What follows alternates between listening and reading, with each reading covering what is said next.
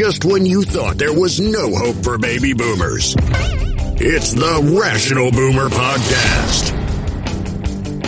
Logic, common sense, compassion. Yeah, who knew? Now, here's Mike.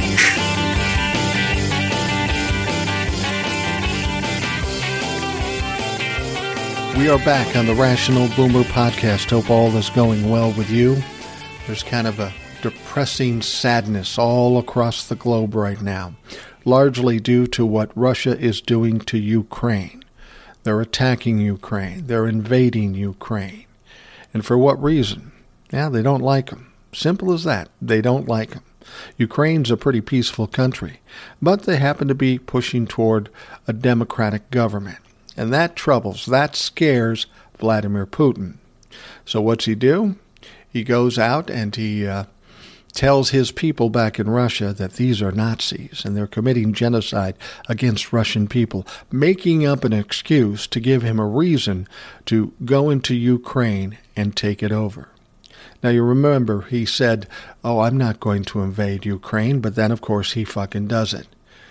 Then he said, We're not going to occupy Ukraine. But now, as we speak, the Russians are currently shelling the capital of Kiev. And in fact, they are actually firing on the capital in Kiev, the capital of the government. They want to bring down the government, no question about it. That's as much as been said.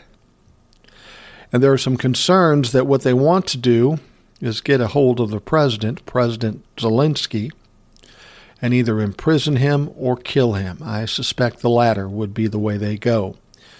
That's the brutality of this Russian government, Vladimir Putin, and all the others that work around him.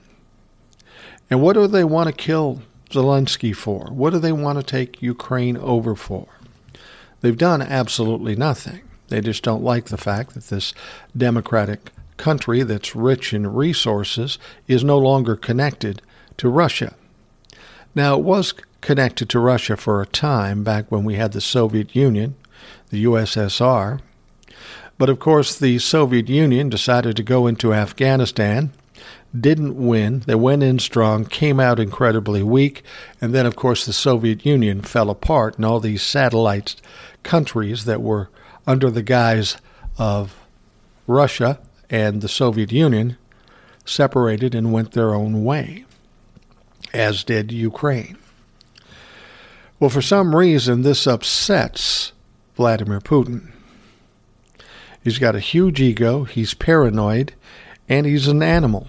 He's a criminal. He's a killer. He's a murderer. There's no two ways about it. So he wants to get Ukraine back in the fold, make it part of Russia or the Soviet Union, if that's what his intentions are, and I think it is. He'd like to bring the Soviet Union back together.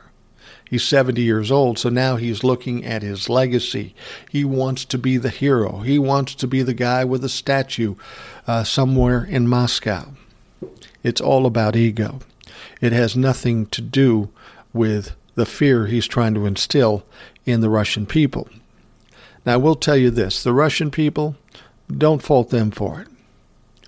I think they're generally good people, just like us. Some of them aren't doing very well. Russia's got a horrible economy. There are people in poverty, and there are people that aren't eating regularly.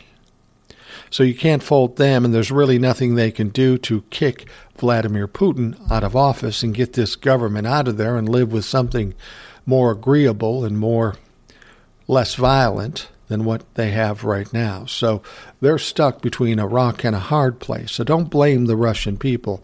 Blame Vladimir Putin. Blame the government that runs the country of Russia. That's where our problem is. That's who we're dealing with. So they want to kill Zelensky. They want to overthrow the government, take some puppet, put him in office, and make this Russian friendly puppet run the country of Ukraine, which, for all intents and purposes, is overthrowing the Ukraine government and making it connected and working in concert with Russia. We see this happening. We're hearing about atrocities, we're hearing about deaths. But here's the interesting thing we'd heard that uh, I think 137 Ukrainian service members were killed in the first day of fighting. But I also heard something else. I heard that there were 800 Russian service members that were killed. Now, I don't know if that's true, but it's certainly possible.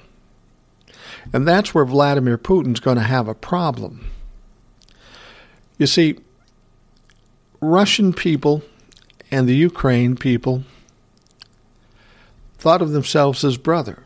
They're right next door, they're next door neighbors. Families had people living on the Ukraine side and on the Russian side. They saw no reason to attack this country or fight with this country. They knew better than to listen to what Vladimir Putin said by calling them Nazis and committing genocide against Russian people in Ukraine. That wasn't happening. That's just what Vladimir Putin was saying. He was doing the typical bully tactic accuse them of something, and then go in and bully his way through. That's what they do. But bullies don't always win. And the Ukraine army, the military, is fighting back. And obviously, they're taking some um, Russian service members down too. Now, the people of Russia don't understand why this fight is even happening. They're protesting in the streets, and we'll talk more about this. But can you imagine what's going to happen as far as public opinion with Vladimir Putin when 800 body bags in the first day go back to Russia? These people don't want this fight in the first place, and now their young people are dying in a battle that is unnecessary.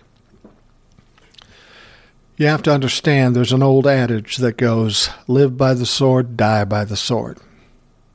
And people like Vladimir Putin die by the sword all the time. They get too caught up in their ego. They're only interested in enriching themselves and the people around them. They don't care. And at some point, these people get pissed and they take somebody like Vladimir Putin out. Again, we'll talk about that more later. But uh, this could be problematic for Vladimir Putin and Russia. Now, let's be honest. Russia is a much more powerful military force than Ukraine.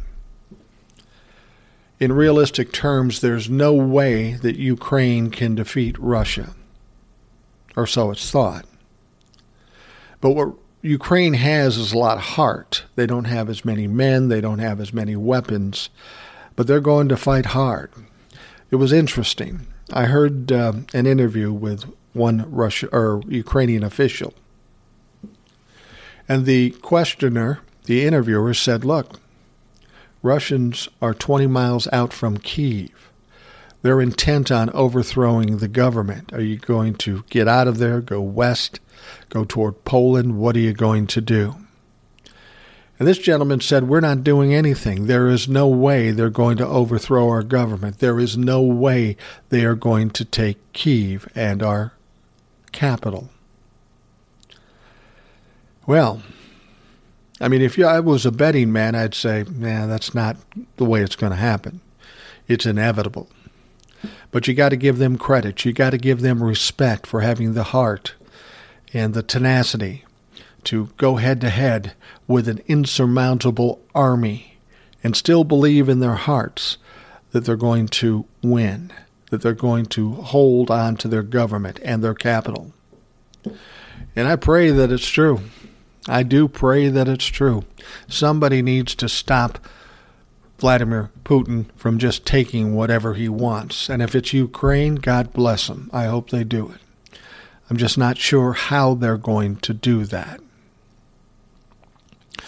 This behavior, this making up of stories and attacking people that aren't doing any harm, seems to be the nature of this Russian government, Vladimir Putin and his government uh, advisors and such. That seems to be their nature. And most of us are appalled by what he's doing. We're horrified by people dying and potential atrocities and the damage to a beautiful country and beautiful cities. We're appalled by that. But at some point, you got to take a look at yourself. Because are we that much different than Russia? Maybe today we are.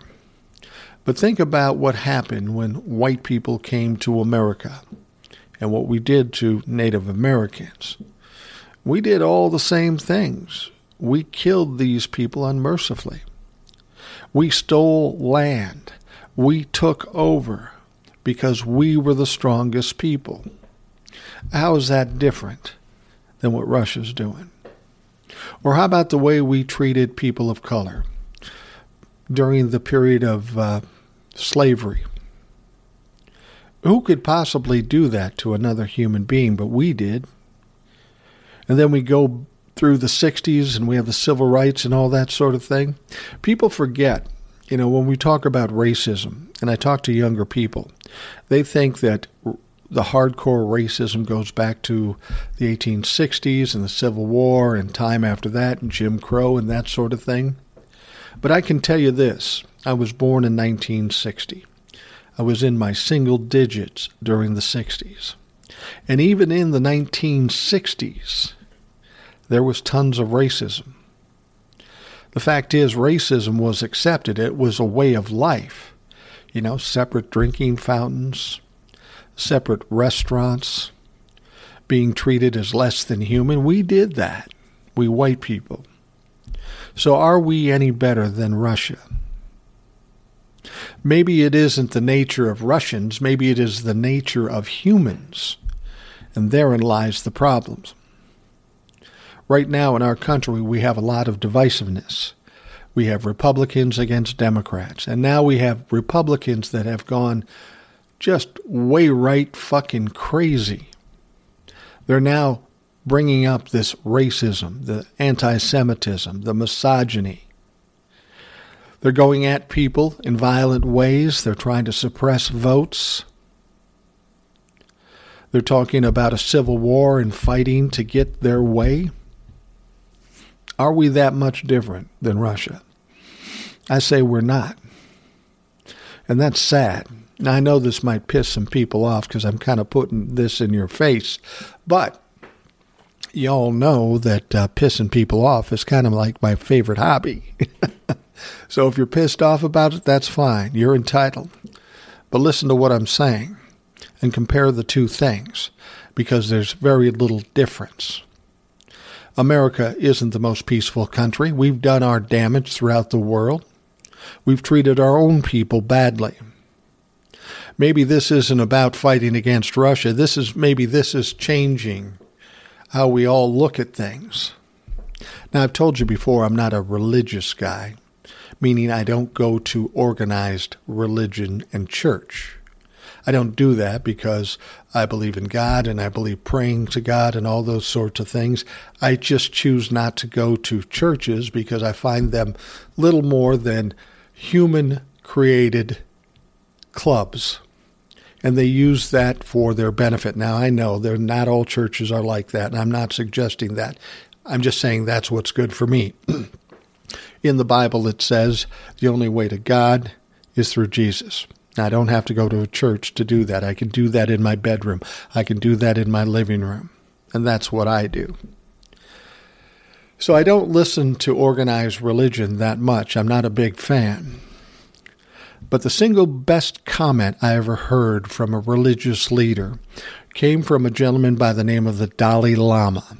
He is the leader of the Buddhist religion. Now, I don't know anything about Buddhism. Maybe good, maybe bad. I don't know anything about it. I don't believe in organized religion. But he said something that really struck a chord with me. Somebody asked him in an interview, they said, Dalai Lama, please explain your religion, because a lot of people don't know what Buddhism is about. And in normal circumstances, when you're talking to a religious leader, you expect a long and tiring explanation of all the great things they are and all the great things that they do. But the Dalai Lama didn't do that in this particular conversation. He was asked, Explain to us what Buddhism is about and he had a simple answer. That simple answer is just be kind to one another. I think that says it all, actually. Now, whether you follow the Ten Commandments or other rules or laws or different kinds of religious books, I think if you just took that one bit of advice, be kind to one another, that would encompass all those other sins. It would do away with all those sins. And maybe that's something we should be striving for instead of fighting, instead of taking over things and stealing things and discounting different races and uh, sexual orientation and religions. Maybe instead of that, we have to teach ourselves how to just be kind to one another. That would be the one way to settle everything down in this country. Now, of course, that means you have to be kind to people that you don't agree with. And that's hard to do sometimes when they're in your face and they're pushing you.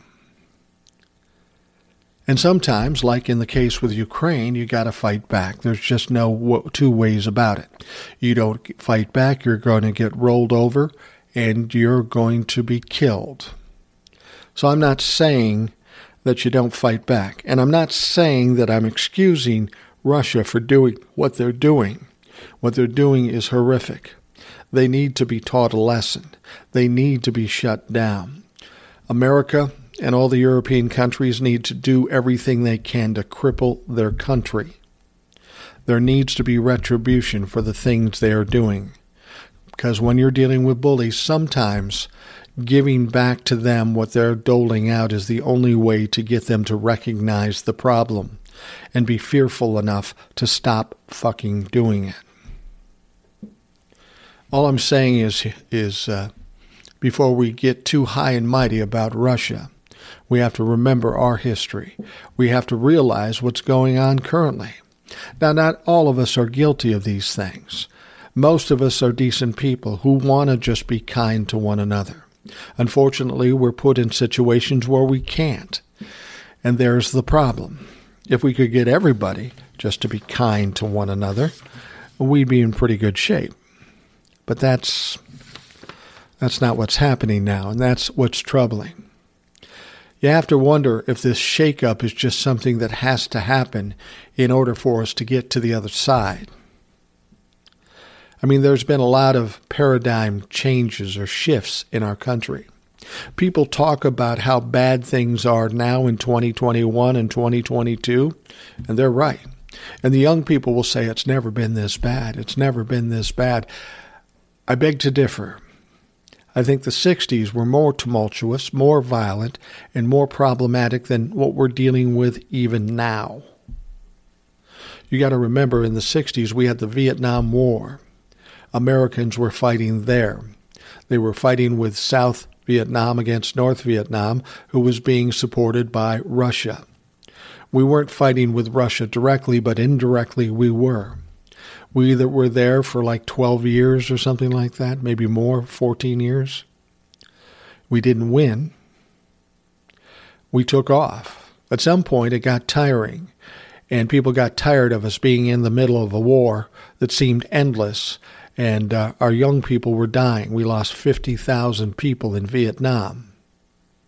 Also in the 60s, we had the civil rights situation. Now, the civil rights laws were passed, but there were all kinds of riots, all kinds of problems, all kinds of physical violence against people of color and the people of color against uh, the white folks. It was retaliation for the treatment they were getting. That was going on, and there was a lot of violence on TV.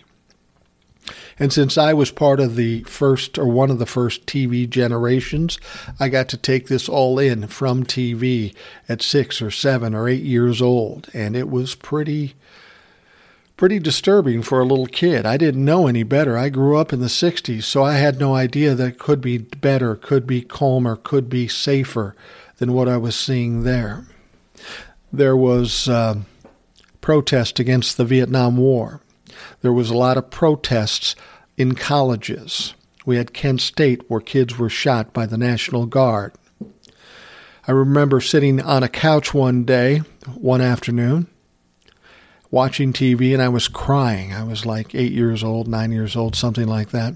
And my mom comes in and says, What are you what are you crying about? And I pointed to the TV and I said, Mom, I don't ever want to go to college. She said, What? And what I was watching, I was watching a riot at the University of Wisconsin in Madison. And there was a big protest turned into a riot, and there was a lot of violence, and kids were getting hurt, and cops were all over the place. And all I knew as a young man or young kid was that that's college. I want no fucking part of it. Then you throw into the 60s that we had three major assassinations John F. Kennedy, Robert F. Kennedy, actually four, Martin Luther King, and Malcolm X. Four major assassinations. For a kid who's seven or eight years old, he thinks, well, assassinations are just part of the deal. They happen every so often. So, as dangerous and as violent and upsetting as the time is now, I think the 60s were probably worse, a lot worse. There was a lot of racism back then. Again, as I said, people just accepted it. I'll be honest with you, if you didn't live in the 60s, you need to know this. The N word was thrown around all the time, and nobody was shamed for it. It was just part of society. And when I think back about that, that is one of the many appalling things that I experienced when I was a kid. But again, being born in 1960, I didn't know any different. It was violent, it was crazy, but I didn't know any different. But you know what? Somehow we got out of that we got into the 70s, things changed a little bit. Sure, we had problems, and the Vietnam War went into the 70s, but things settled down considerably. It was more about rock and roll music, smoking pot, drinking beer, and partying. So it did get better in terms of violence. Not to say there weren't problems on the streets, there were. But compared to the 60s, it was nothing. So for the people that see what's going on today, and are upset about it and think we'll never get through it, just trust that we will. We'll learn some lessons. Things will change. It may take a little time, but it will happen because we've gone through this before in the 1960s. We came out of that and things got better. Not perfect, but better. And what we're dealing with today in America, with all the violence and the problems all around the world, things do get better. Let's be honest, when it comes to Russia attacking Ukraine, those kinds of things are happening all the time in various parts of the country. There's always atrocities, there's always wars, then there's always killing. And there's only so much we can do about it. We happen to be entrenched in this one, and it's very obvious to us because we got 24 hour TV and we're seeing this day after day. But don't forget, back in the 60s, and the 70s, we didn't have all the video footage of Vietnam, but every night at 9 o'clock, we watched the TV news and there was a tote board with how many Americans died. And all of us young people are watching that. And then we're scared. Are we going to be sent to Vietnam and become one of those numbers? Times can be bad, but no matter what, we will get through it and things will get better and ultimately things may get bad again. Let's hope it's a long distance away. So, those of you that are upset about what's going on now, just trust we will get through it like we did in the 60s. And as far as Russia and Ukraine, we need to handle that situation. We have some options as a country with the sanctions we are going to make things difficult for Russia and Vladimir Putin. We'll talk more about that in a few moments. So I want you to rest assured. Just keep doing the right things. Keep fighting the good fight. Keep speaking out. Keep showing your disagreement with some of the things that are going on in this country because if nobody speaks up, the shit just continues. That's what happened in the 60s. We had the protest for the Vietnam War. That was largely the reason why the Vietnam War was ended.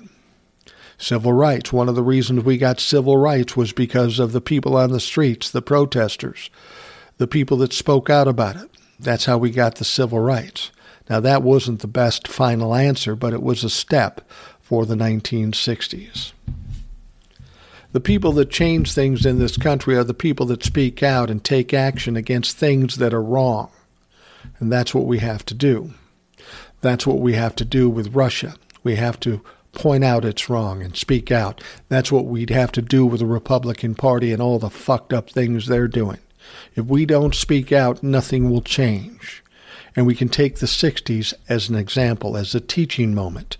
These people that protested against the war, against uh, uh, women's rights, against the civil rights, against all of these things, without people speaking out and stepping up, none of that would have changed. So let's learn a lesson from the 1960s. Let's plan to get out of the mess we're in at some point soon, but let's not lie dormant. Let's not be quiet, because that's not the way things are going to get better. All right, we'll take a quick break and we'll be back. All right, I got a lot of stuff to talk about. We're going to have to push through it.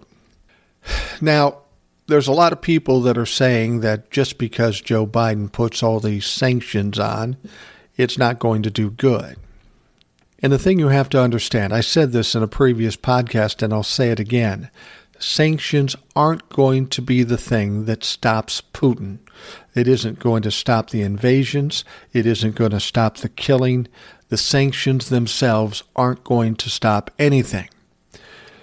The fact of the matter is, it's the people that are impacted by the sanctions the everyday Russian citizens that will live in a very difficult situation in their country created by those sanctions.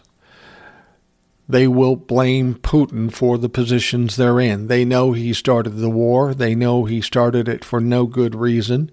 And now they're going to be struggling. They're not going to be able to get their money. They're not going to be able to get food.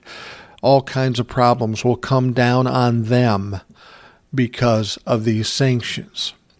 And don't forget about the oligarchs. These people are friends of Putin. They hold a lot of power, either officially or unofficially, but they have billions of dollars.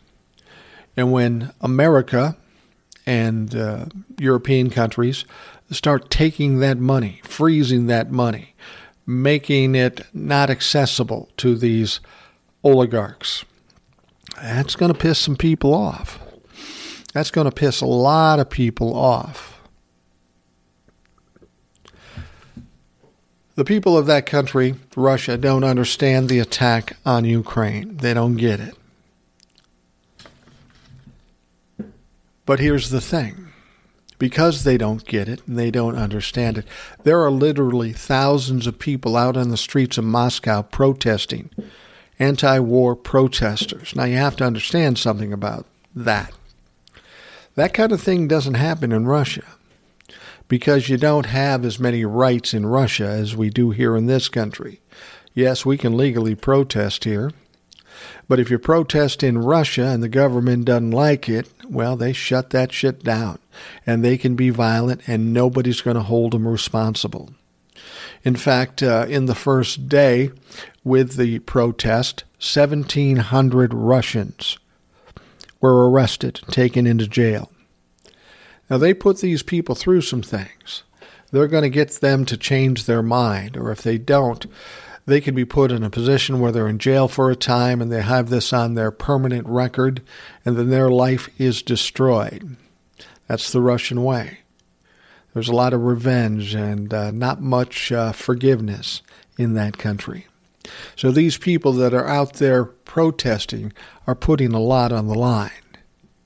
And that is, and it gives you an idea of just how important and how appalled these people are.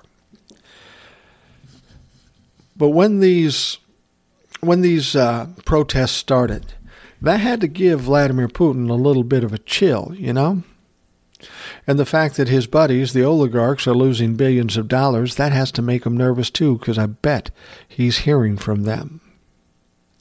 And I think the most important thing that Vladimir Putin is worried about is a negative uprising in Russia against him.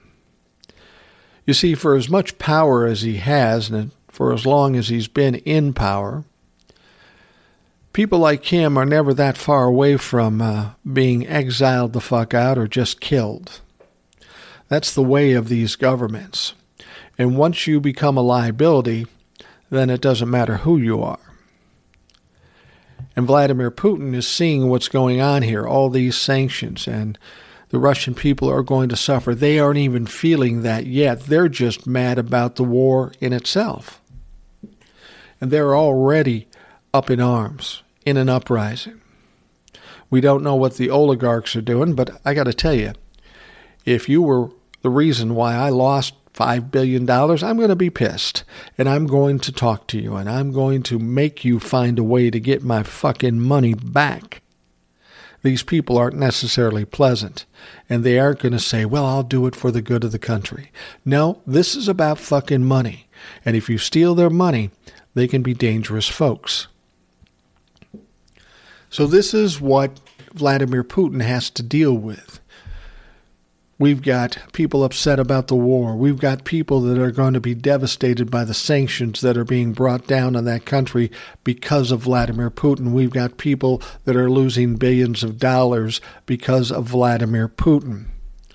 We've got 800 Russian service members being killed in the first day in Ukraine, and those body bags are going to go back to Russia.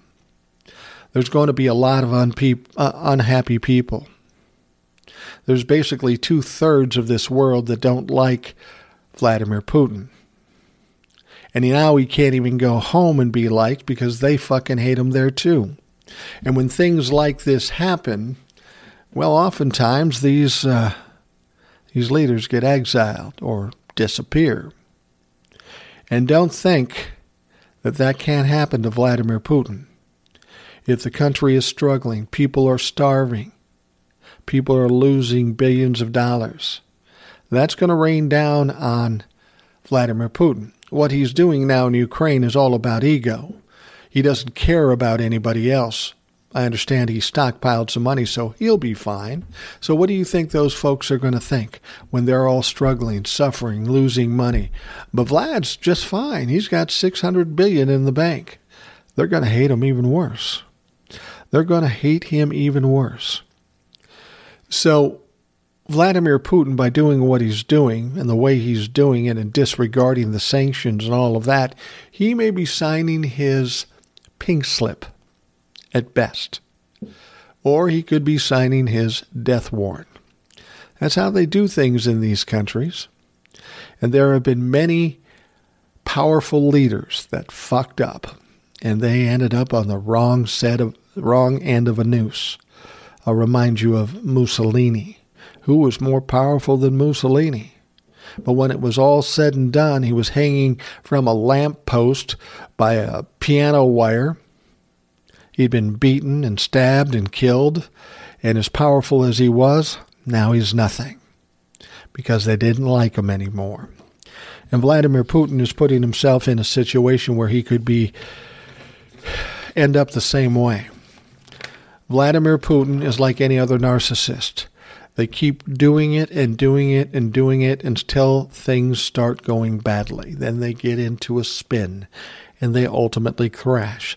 That is the one thing about narcissists, sociopaths, psychopaths. They all fuck up in the end. They may have a good run, but ultimately it comes to an end and it comes to a bad end for these people normally. It's going to be that way with Donald Trump, and it's going to be that way with Vladimir Putin. Trust me on this. He's got problems. He's going to go and ravage Ukraine, but uh, he's not saving himself from anything. He's just putting his people in his country through hell, which is what it'll be. He's disappointing and upsetting the rich, powerful people around him. How long can that last? How long can Vladimir Putin last? Well, that will be interesting to see. Now, one of the things that I find particularly hilarious is how Republicans and the right wing media are trying to blame Joe Biden for the Russia Ukraine crisis, which absolutely makes no sense given that Trump admits he and Putin are BFFs or that Trump invited Russian spies into the Oval Office and he accidentally gave them some top secret information. Or how about those private meetings between Trump and Putin? You remember those? He'd go into a meeting with Putin, nobody could join him, there were no notes taken, nobody knows what they talked about. Who knows what they talked about? Maybe they talked about Ukraine. Maybe Donald Trump provided some sexual favors, because that sounds about Donald Trump's speed. Donald Trump is Putin's bitch. And in this world, we can't have a president that's Vladimir Putin's bitch. We've got to have somebody who is a peer or even stronger than Vladimir Putin. Now, Joe Biden isn't the toughest president, but he's not taking any shit from Vladimir Putin. And that is exactly what we need. So thank God Donald Trump is in, in office to do this. now, he said on TV on Fox News, he says, Well, if I was in office, if I hadn't got screwed out of the election, Vladimir Putin wouldn't do this. Oh, fuck you. Vladimir Putin knows you're a fucking clown, but he knows how to play you, flatter you a little bit, make you sound like a big important guy. And then once he's got you bought in, then he plays you like a violin. That's exactly what happened to Donald Trump during his four years. Now, people will say that Donald Trump is a Russian asset, and that may be true, but not in the sense that I think a lot of people want to believe. It's not like he's sitting with Vladimir Putin and conspiring, conspiring how to fuck up the country. I think it's more in line with the fact that Donald Trump is a useful idiot. Vladimir Putin can see what kind of dipshit he is and how he could use him, and that's exactly what he did. Let me tell you something. If uh, if uh, Vladimir Putin wants to take over and overrun Ukraine, it doesn't matter who's in fucking office. It doesn't matter who. In fact, if Donald Trump had been in office when this was happening, it probably would have been easier. It would have been swept under the carpet because his buddy was doing it. I mean, as it is, we know that Donald Trump thinks Vladimir Putin is a genius. He thinks that uh, what he's doing in this invasion is wonderful. Great idea. That's going to be interesting because that won't wear well. That won't age well. And we have the Republicans, of course, backing Vladimir Putin and such. In the end, when there is blood in the streets, and horrific atrocities, these people are going to have to wear that badge, and they're not going to like it a bit. They aren't going to like it a bit. And that's one of the things that um, I was thinking about. It's one of the things I've been thinking about here.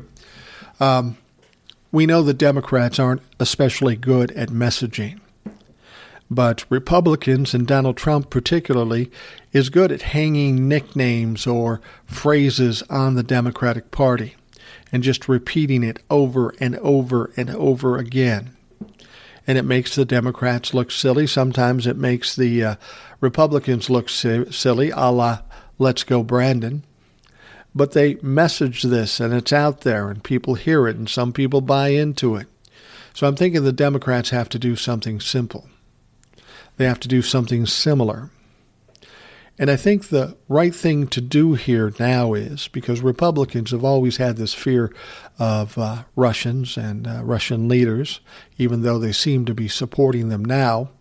But as things go badly in Ukraine, they're going to want to wipe that off their shirts, and they won't be able to do it. So if Democrats need to do some messaging, I suggest this. We've got to come up with a proper line for this. Now, the basis for the line, in my mind, is um, a vote for Republicans is a vote for Putin. Now, that's a decent line, but it's not a quick catch line. But you see what I mean.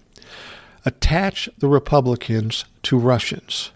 Suggest that if you vote Republican, then you're voting for Vladimir Putin and the Russian government. They will fucking hate that. And it won't play well with those people that are above the base.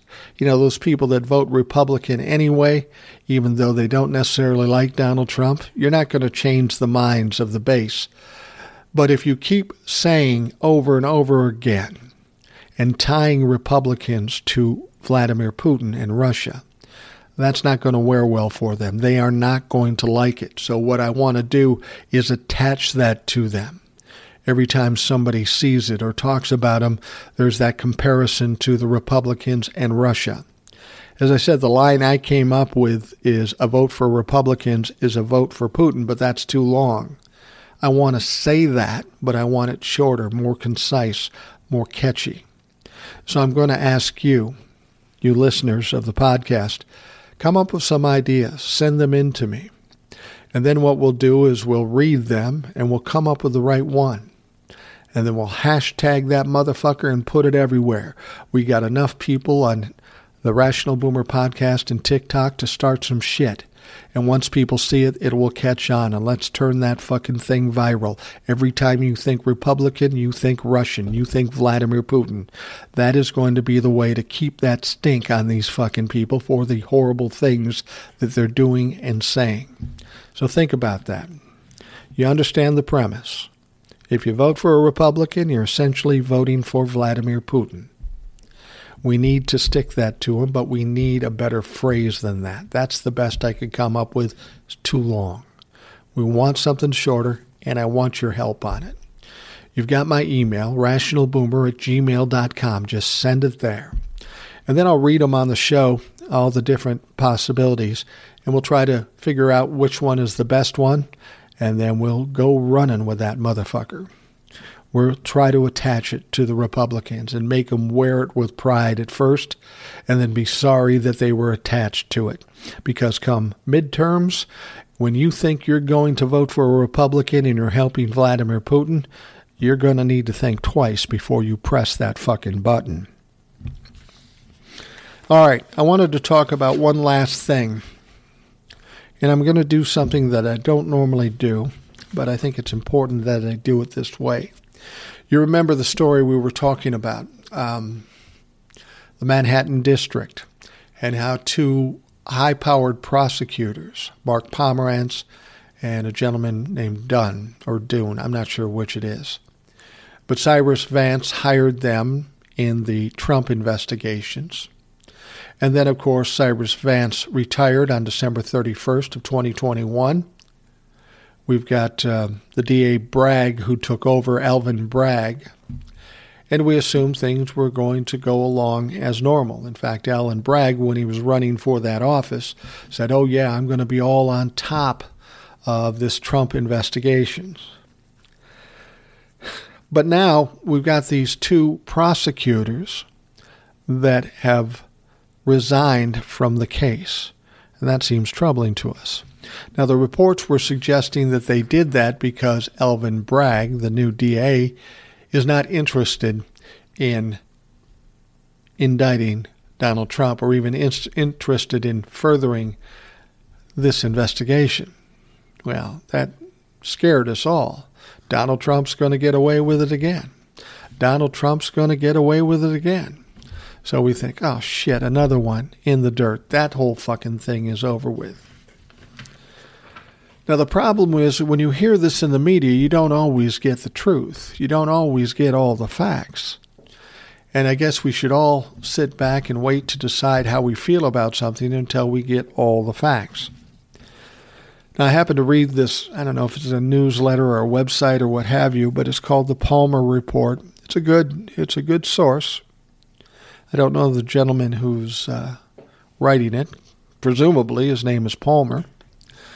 But he had a premise and he has some contacts and got some information. And I wanted to read this story. I want to give him credit. It's the Palmer Report. You can go to their website, www.palmerreport.com. That's www.palmerreport.com or at Palmer Report on Twitter. I see him a lot on Twitter. But he wrote up a premise of what actually happened when these two prosecutors resigned. And it made me rethink it. So I'm going to read this to you and see what you think. Yesterday, the news broke that two prosecutors leading the Manhattan District Attorney's criminal case against Donald Trump had resigned. The two major newspapers that broke the story went on to spin it in an almost uh, apocalyptic negative fashion, suggesting that the case was dead and that Trump would now somehow magically just get away with it all. At the time, we pointed out that the sources for the story didn't seem to have any idea why the prosecutors had resigned, and were instead either guessing or making things up, or the media was guessing and making things up. So let's just say what we heard may or may not be true.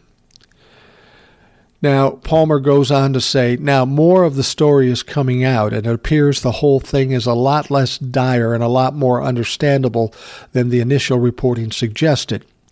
According to the Washington Post, new Manhattan District Attorney Alvin Bragg has now put Susan Hoffinger in charge of the Trump case. Bragg recently hired her to be part of his team, and she left her own family's law firm in order to take the gig. Her specialty is white collar crimes. In other words, this sounds like it's a matter of a new Manhattan DA wanting his own hand-picked person in charge of the Trump, uh, Trump criminal case instead of the people who were hand-picked by the old Manhattan DA. Maybe this means the case is going in a different direction, or maybe it was just a personality conflict, or perhaps the new DA just wanted to put his own stamp on it. But whatever the reason, this appears to have been about office politics and not about the viability of the Trump case.